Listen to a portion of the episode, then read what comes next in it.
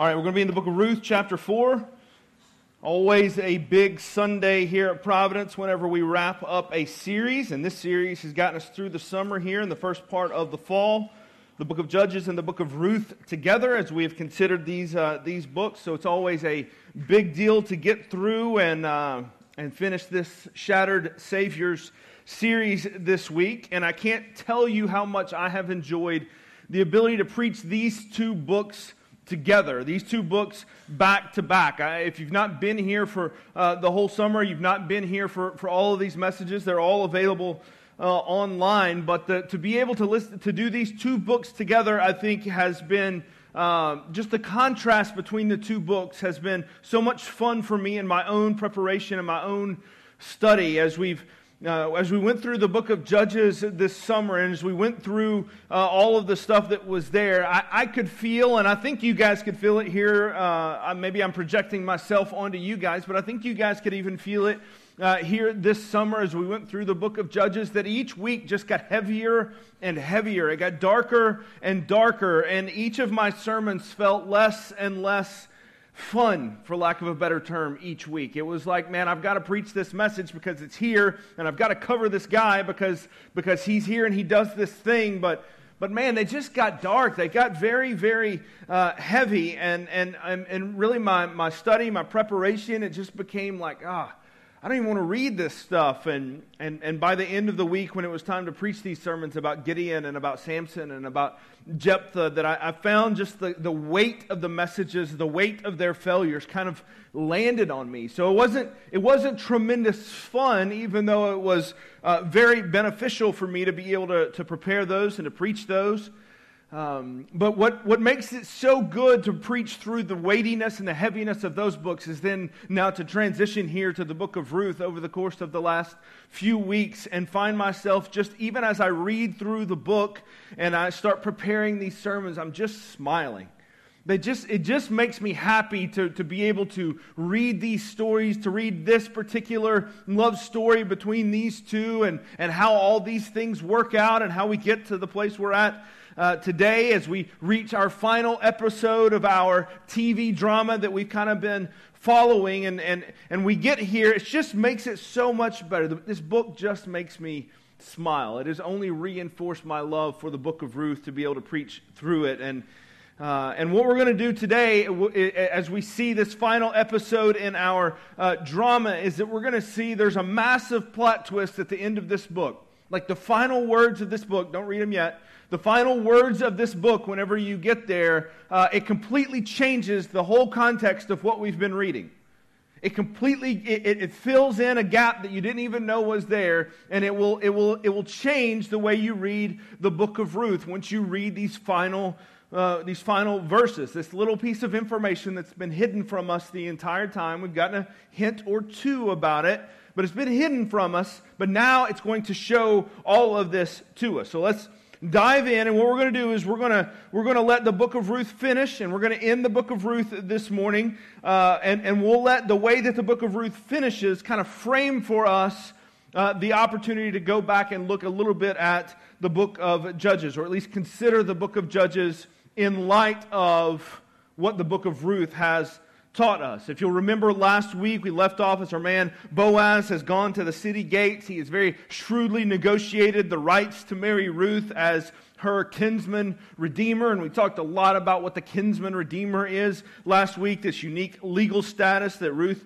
um, had used to convince Boaz of, of his. Uh, uh, of his ability and, and, and why he should marry her, and uh, and as our episode closed out last week, the elders have gathered around Boaz. They're patting him on the back. They're celebrating.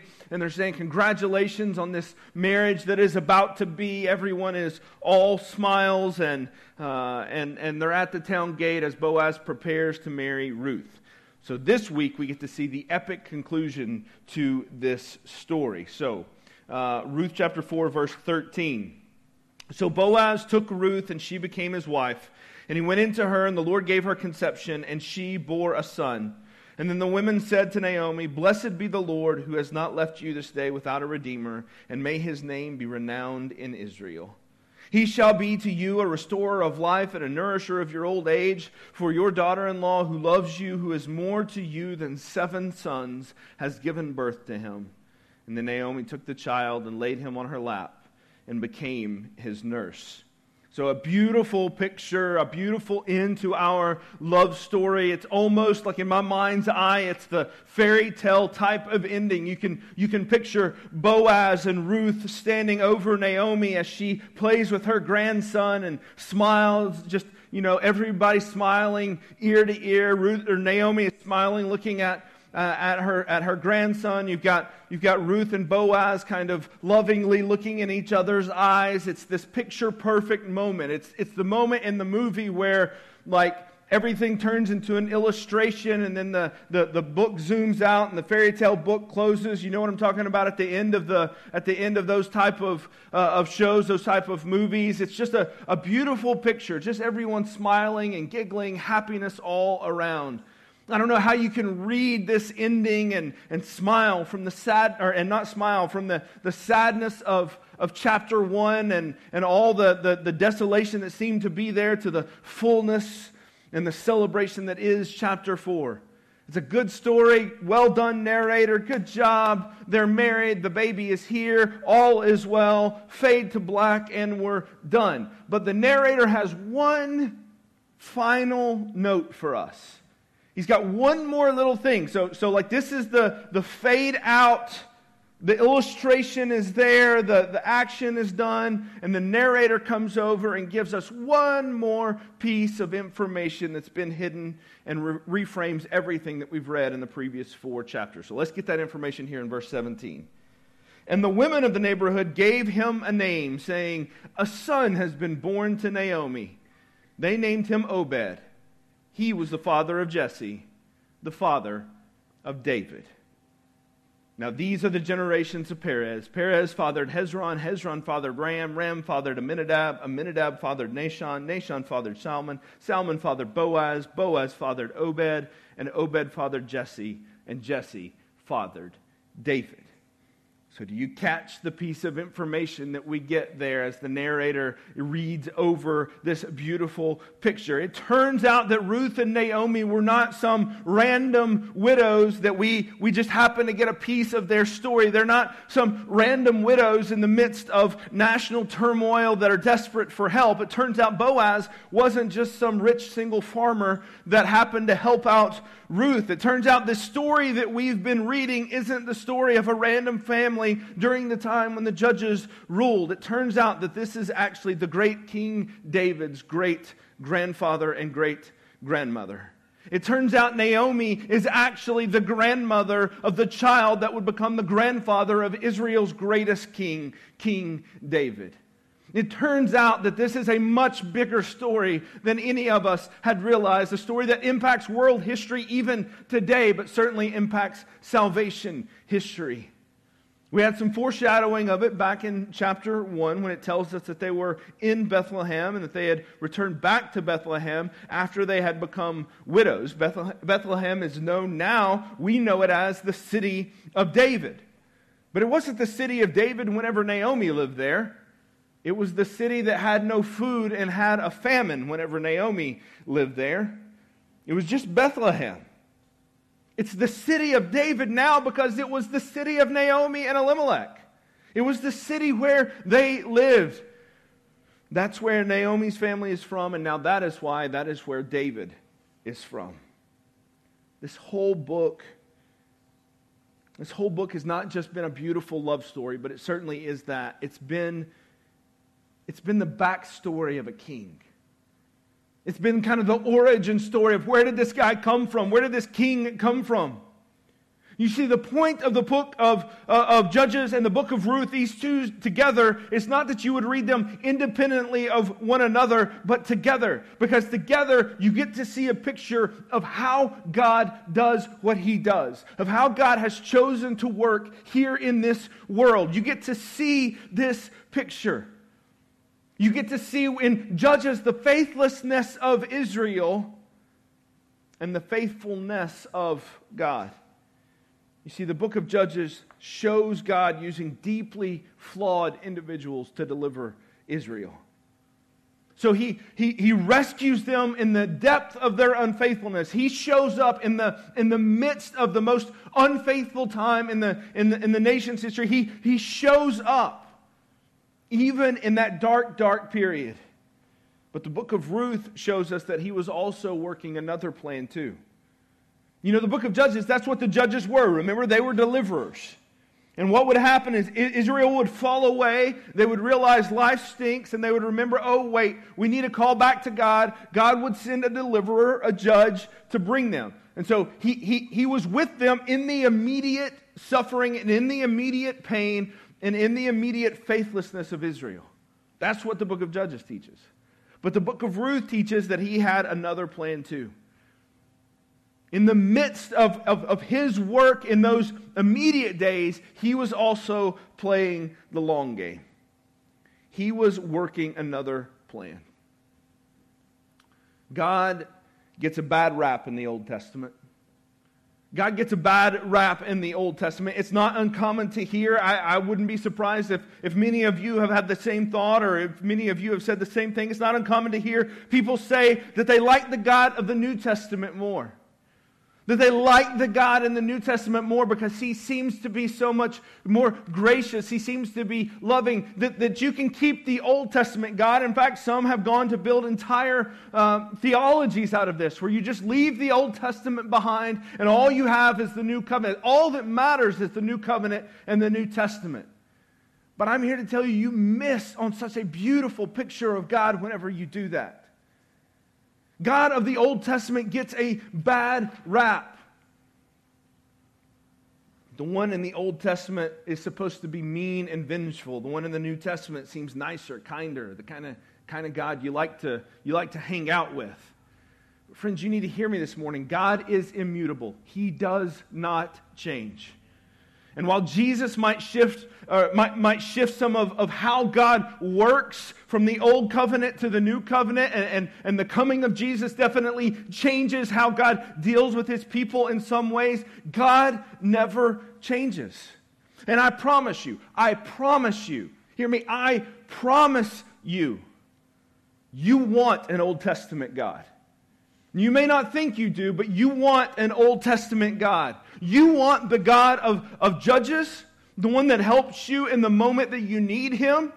And you want the God of Ruth that is working a bigger plan than you can even fathom. That's the first thing that I want us to see this morning is that God works in ways that we cannot see and in places we wouldn't even think to look. He works in ways we cannot see and in places we wouldn't even think to look. Naomi had no idea when she returned to Bethlehem that she was about to witness God working out the grand plan that would see the rise of Israel's greatest king, and that it was going to happen through her and through her daughter in law who has come with her, who she's tried to send back to Moab. Her Moabite daughter in law, God was in the midst of working. She had no idea and wouldn't have even thought to look there to see God's hand at work. She just thought she was going back home because she had nothing else to live for. Ruth had no idea that she was going to be, uh, that, that, she was going to be the, the, the, mother of the grandfather of the great King David when she clung to her mother in law and when she said, Your God will be my God. She just knew that she couldn't leave uh, Naomi and that she was all in with her and with Naomi's people and with Naomi's God. That's all she knew. She knew that she had to be faithful in that moment to Naomi's God. It, wasn't even her God she had taken ownership of yet. She knew she had to be faithful to Yahweh and she had to be faithful to Naomi. That's all she knew. She had no idea the work that God was doing. Boaz didn't know that when he offered a blessing to Ruth, this this Moabite who had shown up in his field and was gleaning and, and, and, and trying to find whatever scraps she could for her family. Boaz had no idea whenever he, he, he prayed for her and offered her a blessing that, that, she, that, that Ruth would receive a full reward under the God of Israel's wings under whom you have taken refuge. That was in chapter 2. Boaz didn't know that meant that he would be a part of that reward, that he would be a part of, of what it looked like for God to spread his wings over Ruth. Boaz had no idea. that this wouldn't just be a few sacks of grain for Ruth that he gave to her, but enti- instead an entire family tree and the genealogy of a king. Boaz had no idea. They had no idea the people of Israel, in their unfaithfulness throughout the book of Judges, would repeatedly call out to God and to, to save them, to raise up a, a, a, new judge to deliver them. And each time they would fall further and further into sin. Remember, this was the, this was the, the, the word that, that, that jumps off the page for you in, uh, in the book of Judges is cycles. And it was this downward spiral, this downward cycle that they went through in Judges, which was, which was repent, God raises the judge, they fall away, repent, God raises the judge, they fall away, just over and over and over. Each time the suffering would get worse and worse. And the judge that God would raise up would be more and more broken. By the end of the book of Judges, they had effectively abandoned Yahweh and walked away from him. And yet God kept working and they had no idea. He kept delivering. And now we know that he had a much bigger rescue in mind the whole time. In the midst, remember, Ruth is in the time when the judges ruled. And they had no idea that God was doing this. To everyone, it just looked like the everyday difficult life they all lived. Don't, don't miss this. To everyone that, that, that, that that lived in the time of the judges. The stories that we know of Ruth and Boaz and Naomi, the stories that we don't know, to everyone, it just looked like everyday difficult life that they all live. Death and famine, oppression, war, murder, marriage, births, work, harvest.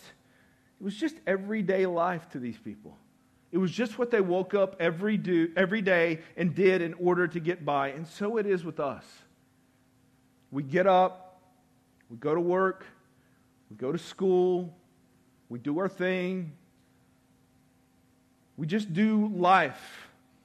We go to sporting events, we go to weddings, we go to funerals. And it all looks like pretty standard fare. Like this is just what we do in this world to get by. But in the midst of it all, what we can't see is that God is working in all of it. He's always working. We like to talk about God's working as though it's grand and miraculous, and make no mistake, it certainly can be. But what I've found is that most often God works in the very mundane, the very ordinary, the very simple, the, the very almost imperceptible ways in our life.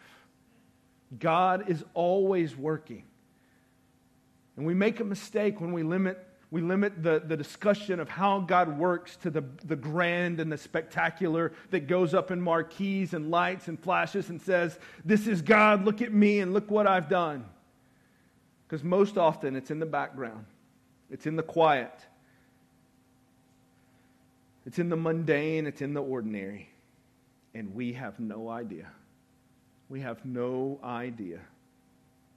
So, this morning, if you are dealing with the, the stuff of a broken world, if you're dealing with the stuff of a broken world, if this world is grinding on you, if you feel the strain of this world, if you feel the, the, the, the, brokenness of this world on your mind, on your body, do not despair.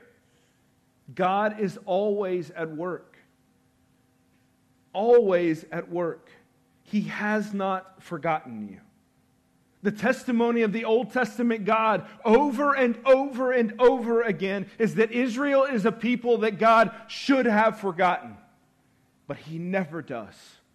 Never does. He hears their cries. He has not forgotten you. And in spite of plenty of reasons that plenty of reason otherwise, he's not even against you. He's not even against you. Sometimes you get a glimpse of this.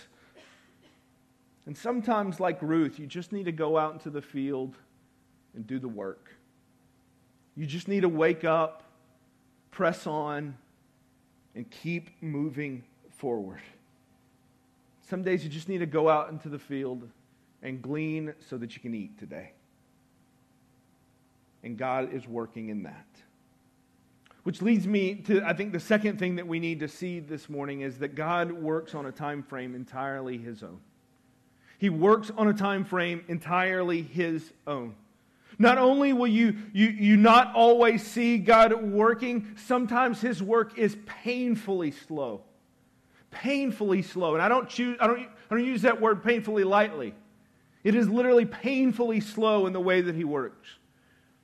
Ruth begins in the midst of a famine. The book of Ruth begins in the midst of a famine. And with Naomi's two sons marrying two daughters, we're told that they were there 10 years. We're not exactly sure what the they is whenever it says that they were there 10 years, but we know at, at, minimum, likely what happened is that for 10 years after the two sons were married to their new wives, they went without having any children. We don't know a whole lot about that time of their lives. It goes through very quickly in the book of Ruth. It's really just a couple of verses, just a couple of sentences. But we know they were struggling for food. We know they were married. And we know that both sons could not bear sons for a decade. This would have been terribly painful for this family. It would have been terribly scary for this family, especially a family that had left their people in Israel and had gone to Moab, because it would have meant that, that they would have had no one to continue on their family line. They would have had no one to carry on after them. They would have had no legacy. They would have effectively disappeared from the tribes of Israel, from the people of Israel. They would have been gone. No doubt these families would have been despair over not one, but two marriages not producing a child. It's, it's at least a decade of that, at least. That is a long time to deal with that kind of pain. But it's just a small, it's just a couple of verses in our story. It's just a small part. It, the narrator just zooms right by it. But, but we know that 10 years of not seeing God work is a painful place to be. We, we know that, that going through that had to be excruciating, and they had no idea what was going on. They were just looking at the world around them and the world that they were living in, and as far as they could tell, they could just say, Where is God? Once Ruth and Naomi return to Bethlehem, things pick up a bit in our pacing in our story. But even there, the day today is still just that. It's just the day to day. God never hits the fast forward button. God never says, let's just zoom past the suffering here. Let's just zoom past the hard parts. Let's just zoom past the dark parts. God never does that. He's in no hurry, and He will do His work in His own time. This is the part we're usually not good with. Most of us are very okay. I, I, dare say that most people in this room, most of you guys here in this room, I dare say that most of you are good with the, the first part. That God's always working, we just don't always see it. Like that's comforting, that feels good. But it's this part is the part that we struggle with. That God is in control, always at work, but just not on our timetable just not at the speed and the pace that we would like. And I'd also guess that if, if you guys in this room are anything like me, you've probably offered this prayer more than once in your life. Maybe more than once this week. God, I don't know exactly what you're doing, but I sure wish you would just go ahead and do it already. You been there? Man, I know I have. Just teach me whatever lesson you're trying to teach me. I'm a willing learner. Just can we move past this, please? Where is the fast forward button? Let me draw the lesson as we speed past this part of life. Can we just move on past this? But God's work is often slow and at times imperceptibly slow. My yard right now is finally getting to the place where I feel like I don't need to mow it like twice a week because of, of, of rain and, and, and, temperatures and stuff. So, so we're finally getting to that place where mowing the yard is starting to slow down just a little bit. We're heading into fall. The time between mowings can, can, can, can hold off just a little bit, but it's still growing. It, here's the thing I can go out and I can sit in my front yard. I can go out there today. I, when I get home, I can sit down in my front yard, and here's what I know is that that grass is growing. But when I sit there, I can't see that. When I sit there, I won't be able to see that that grass is growing. Let's go back to like April and May when the grass really starts taking off and it feels like you mow and then you wake up the next day and it's like, hey, there's those dandelions that I just mowed yesterday, right? So you, you come out and, and, and it's already there. But if I had stayed there all night long and watched, I would never have noticed the dandelions growing up. I never would have seen it. Imperceptibly slow. But you give it three weeks and the neighbors are going to be talking because it's growing. It's moving in a direction. It is something is happening, even though you can't see it, even though it's not as fast as you might like.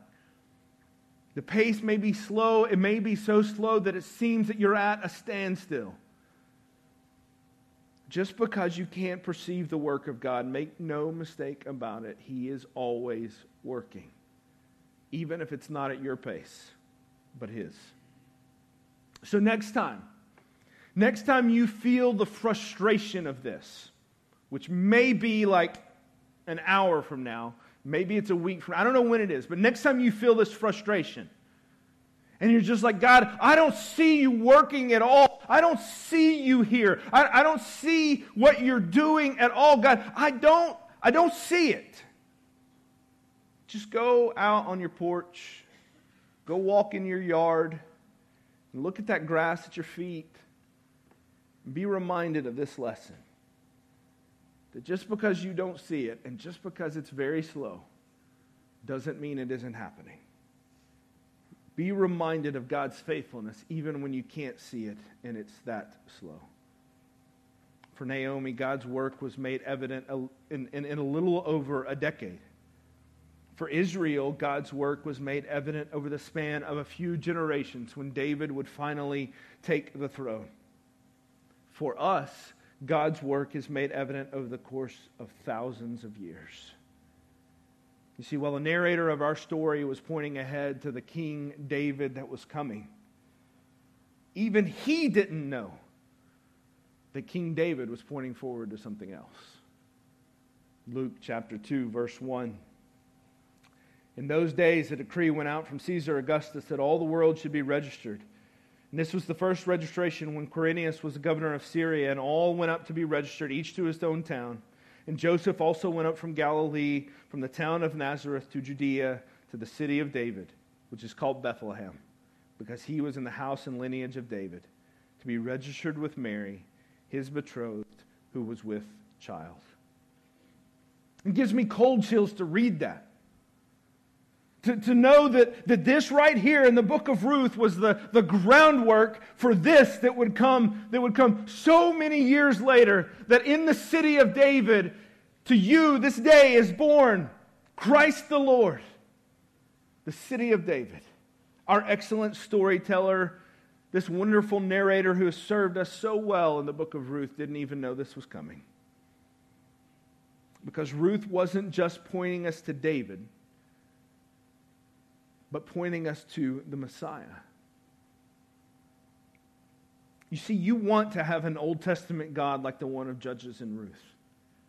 And you want to have a New Testament God like the one of Luke chapter 2.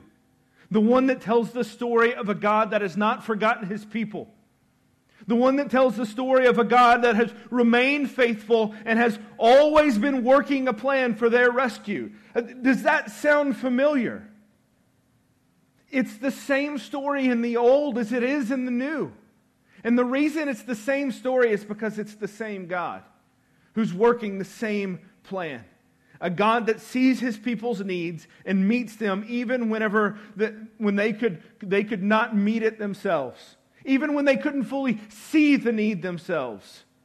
Even when they couldn't even comprehend the need themselves. God is working the plan and meeting the need. This is what God does. And it's what He's doing for you and for me this morning. Jesus has come to meet our needs. He's come to meet us in these places.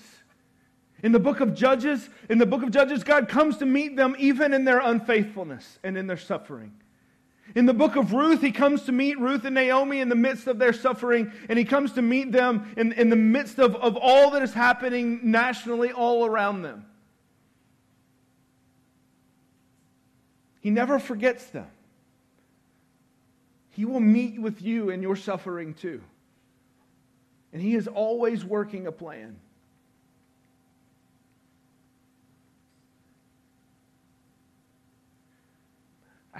I hadn't really, I hadn't really planned on talking about some of this stuff this, this morning. I, I know in this room this morning, there's a, there's a lot of people dealing with a lot of stuff. There's a lot that's happened to, to families and, and, to, and to folks in this church over the course of the last few months and weeks. There's a lot of heaviness, there's a lot of struggle, there's a lot of just, just trying to figure things out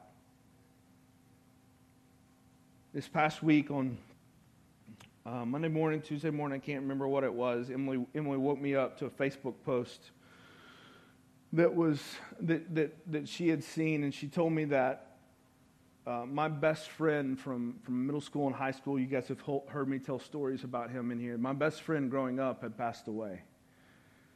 That uh, we didn't have any more information than that. Uh, I, I, get online, I start trying to figure out some things, and it turns out he passed away a couple of weeks ago. I hadn't talked to him in about two years. He's not been in a good place really his entire life. He was, he was, it, it was hard for him his entire life. I've been trying to sort through that a little bit this week and trying to figure out like what what do we learn from this? What do we, what do we know about this? It turns out the funeral was last weekend. I didn't even get a chance to go to my best friend's funeral. It was tough. It was hard. We've been dealing with some other stuff too, We're working through some other things as a, as a family. And I, and I know that that's just like one small piece of what so much, so many of you guys are going through and so many have dealt with this week. And I, I have to tell you, I wish that, that, that, that we didn't have to endure that stuff. I wish we didn't have to, to deal with these type of things. I wish the suffering wasn't a part of our world that we are in, but we know that it is. And for whatever reason, God has, has chosen not to remove that from us and not to take us out of that in this world. Why he's chosen to do it that way, I don't know. I can't fully understand that. Certainly, part of that is a consequence of a broken world, broken by sin, ours and others. But he's chosen that he, he, he's going he's going to allow us to function and make it in this world full of suffering and full of pain. You're going to want an Old Testament God that walks with you in suffering that hears your cries for mercy, that raises up deliverers, that works plans in the midst of suffering, that sees all your suffering and all your pain and never lets any of it go to waste. You see, in the Christian life, there is unnecessary suffering there is suffering that, that, that, perhaps we could avoid if, if we were to follow God rightly, if we were, if we were not to, uh, to follow our own path, and if we were to, uh, if, if, if, we, if we were to do things the way that God had called us to. There can be unnecessary suffering in the Christian life. But there is no empty suffering. And whether the suffering is a result of something that, that you've done and, and something that, that, that, that, you've, uh, that you're dealing with the consequences of sin, or whether the suffering that you're dealing with or the, the struggle you're going through right now, whatever it is, if it has nothing to do with your own sin, but instead it's just a reality of a broken world we live in, there's no such thing as empty suffering. So while we must endure it, we do not endure it purposelessly or aimlessly. God has chosen that in all of our suffering, He can redeem it all. And He will redeem it all. God assures us that all our pain is seen, is heard, and is ultimately used for His glory and for our good. You want an Old Testament God that's like that. You're going to want a New Testament God too. who hasn't left us in our suffering and our sin. A God that has proven through the cross that He is unquestionably for you, that He is working on your behalf. You're going to go through things where you're going to need to know. Not like you, not like you need like a, a stuffed animal to make you feel better, but you're going to absolutely need to know that God is on your side, that He is with you, that He is for you. When your physical health or your mental health is at a breaking point, you're going to need to know that God is not one who is out to get you, but that He is one who has come to get you. And that is what the New Testament teaches us. You're going to need to know that the rescuer has come, and Jesus proves that to us beyond all doubt. And when you come face to face with your sin, and when you reckon with the fact that, that, that you have been an enemy of God and that you will give an account for that whenever you die, you're going to need to know that, that, that even then, God has proven that He is for you. That is what the cross is all about when he was broken and when he was shattered on your behalf. You're going to want the Old Testament God and you're going to want the New Testament God because they're the same God. One God working one grand rescue on your behalf who has shown that he is for you. This is the God that we worship. From Genesis to Revelation to today to right now, God has shown that, and He shows that at every turn. Before you this morning, we have the elements for the Lord's Supper, and we'll take those after we, we sing a song. We're going to take a few minutes to reflect, and then we'll come up and we'll take these elements, and I'll, I'll come up and, and talk about those here in a few minutes. But, but these elements are evidence of our need for our Savior of our need for a Savior. And, and it's also a testimony to a God that has met that need. It is the testimony of a God who has not, who has not looked at us and said, I will, I will bring suffering, uh, suffering down upon you, but instead the testimony of a God who says, I will enter into that suffering with you.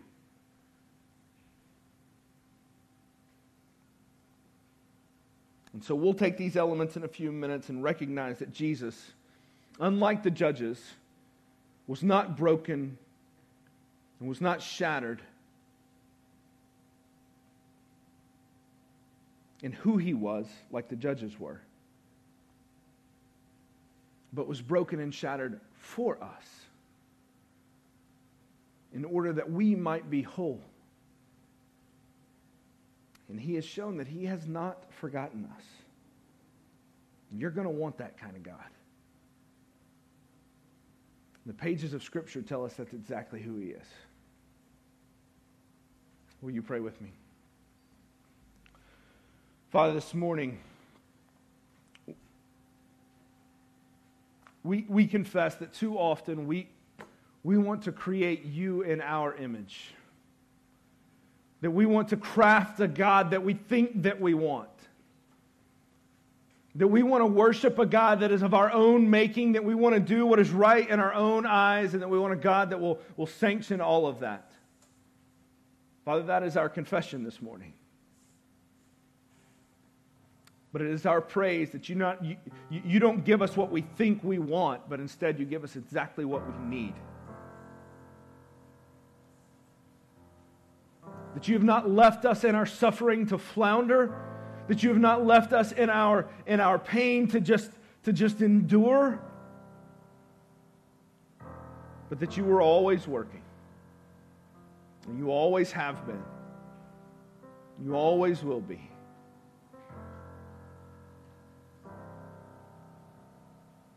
And almost inconceivably, you have been working for us. Father, teach us the lesson of Judges and Ruth and Luke and the cross and the resurrection. Write that on our hearts this morning. It's in Christ's name we pray. Amen.